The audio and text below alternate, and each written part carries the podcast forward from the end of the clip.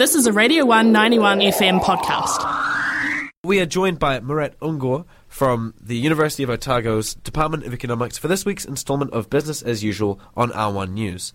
Today we will be discussing we'll be discussing uh, trade agreements and economic cooperation attempts of Aotearoa during the COVID-19 uh, during COVID-19 following the Prime Minister's visit to the United States. Now, how did Aotearoa embrace the ideas of multi- multilateralism as a means of economic uh, recovery, Murat? Uh, hi, Zac.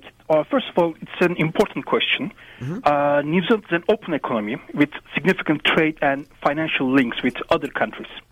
And uh, multilateralism has been an essential component of New Zealand's international trade policy. And to combat the economic effects of the pandemic, New Zealand has embraced multilateralism as a means of economic recovery, as you say. Mm-hmm. And uh, to do that, there have been several uh, diversification of trade partners, signing of new trade agreements, and strengthening existing agreements. Let me just give you a couple of examples. Uh, the first one, uh, New Zealand, Chile, and Singapore signed Digital Economy Partnership Agreement uh, in June 2020.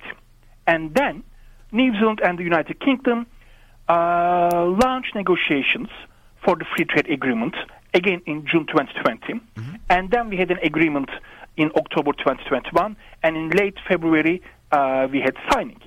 Another one, another important one is that uh, we had the Regional Comprehensive and Economic Partnership. So this is called RCEP in abbreviation.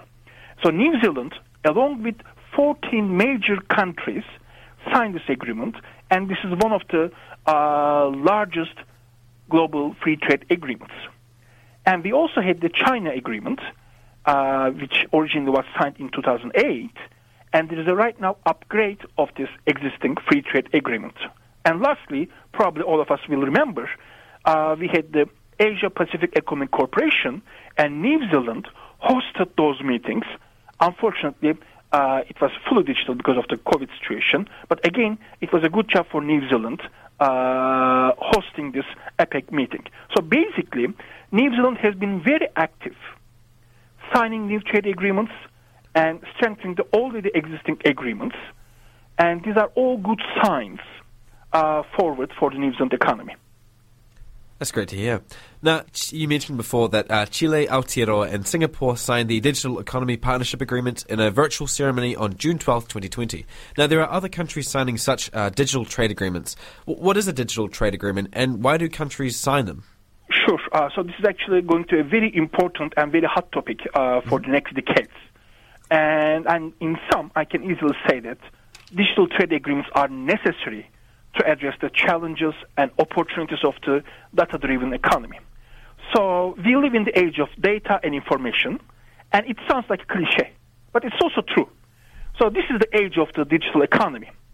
And one of the aspects of the digital economy is digital trade. So cross-border flows of digital technologies, services necessitate policy coordination among countries. And think about uh, data privacy, think about consumer protection. So these are all important aspects of digital economy. So accordingly, what I mean by a digital trade agreement uh, can be summarized as follows. It's a treaty, it's an agreement that establishes digital trade rules and digital economy collaborations between two or more economies. As you said, Chile, New Zealand, and Singapore signed this economic partnership agreement. And this agreement basically gives us the rules and procedures to engage in a digital economy and digital trade. And if you look at the Regional Comprehensive and Economic Partnership Agreement, if you look at Chapter 12 of this agreement, it's about the digital agreements. And if you look at the very recent New Zealand United Kingdom Free Trade Agreement, there's Chapter 15. And that Chapter 15 is uh, strictly about the digital trade between New Zealand and the United Kingdom. Digital trade is very important and has potential to lower uh, trade barriers, to facilitate uh, uh market access, and create new trade opportunities. This is particularly important for a small open economy such as New Zealand. Because if you look at New Zealand, more than 95% of all New Zealand businesses are classified as uh, small or medium enterprises, SMEs. So these SMEs can explore business opportunities via development or adoption of new technologies. And another important aspect is that digital trade is inclusive. All people and businesses can participate in and contribute towards and benefit from its opportunities. This is particularly important for uh, disadvantaged groups and their involvement in economic activities. Think about Maori and Pasifika entrepreneurs. They can actually generate overall benefits for sustainable economic development. And uh, recently, for example, there was a meeting between India and Australia, and the trade minister of Australia gave us some figures regarding the future. And if I remember correctly, so they are predicting that digital trade is predicted to grow to like very close to 200 billion Australian dollars by 2030. So there is a huge potential for businesses and for consumers to explore these opportunities. So that's why it is important to explore regional digital trade uh, initiatives and uh, economic collaborations with other countries in, in, in the Indo-Pacific uh, region. So basically, I can say that data, knowledge, innovation, they are very important strategic assets for the future of New Zealand. So we have to understand this, and accordingly, digital trade will be recognized as uh, an important way for economic prosperity for New Zealand. Now, one thing I'd like to touch on here is that Aotearoa is quite reliant on China for trade, as we export over twenty dollars. Uh, sorry, we export over twenty billion dollars worth of, of goods there annually, uh, goods and services annually, and China is our largest trading partner. Uh, how can New Zealand diversify trade partners so we aren't dependent on the Asian superpower? Could we use uh, digital trade to, to reduce our dependence? You reckon? Uh, so, digital trade agreements is one of the things.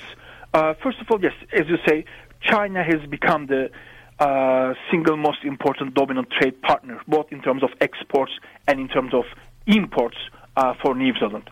So basically, New uh, China, United States, and Australia, they are the three biggest, uh, largest trade partners for New Zealand. Uh, so we have to diversify our trade partners, and we also have to diversify the goods that we export. So in terms of trade partners, yes, China was an uh, emerging giant in the beginning of 1980s, 1990s. And New Zealand was one of the first countries to commence free trade agreements with China. And the New Zealand-China trade agreement in 2008 was uh, was the first uh, first uh, free trade agreement signed by an OECD country with China. So therefore, New Zealand and China has historical good relations in terms of trade partnership. But right now, Chinese economy has reached a maturity and we have new emerging giants in Asia. So we have to develop good relations with very high growing countries. Two of them, two of them are very important, and I would like to give their names. One of them is Bangladesh, mm-hmm. and the other one is Vietnam. So uh, if you look at several international reports, uh, Vietnam and Bangladesh uh, have good potential in terms of economic growth rates. They have been showing very high growth rates uh, Vietnam also showed positive growth rate in 2020 in the heydays of uh, COVID. So, New Zealand entrepreneurs and policymakers should act very quickly to develop and strengthen relations uh, with their counterparts in Bangladesh and Vietnam. So basically, New Zealand can uh, sign new trade agreements or can uh, strengthen existing trade agreements with emerging, new emerging, uh, highly growing countries. So this is the trade partner side. Another important thing is that we cannot just rely on dairy products or tourism as our exports. Mm. We have to find a way to start exporting high technology intensive uh, goods. I can give you some uh, international comparisons to understand the position of New Zealand in those aspects. So I have some numbers from like 2019. And according to, so this is the World Bank data, And according to the World Bank data, high technology industries accounted for around 10% of all manufacturing exports from New Zealand in like 2019, just before the COVID. But the corresponding figure was like 17% in Japan, 19% in the US, 31% in China, and like more than 32% in South Korea. So basically, we are not doing a good job in terms of exporting high tech industry. When you think about South Korea, you will remember, oh, okay, there is Samsung, there is Hyundai, so they have internationally well known brands.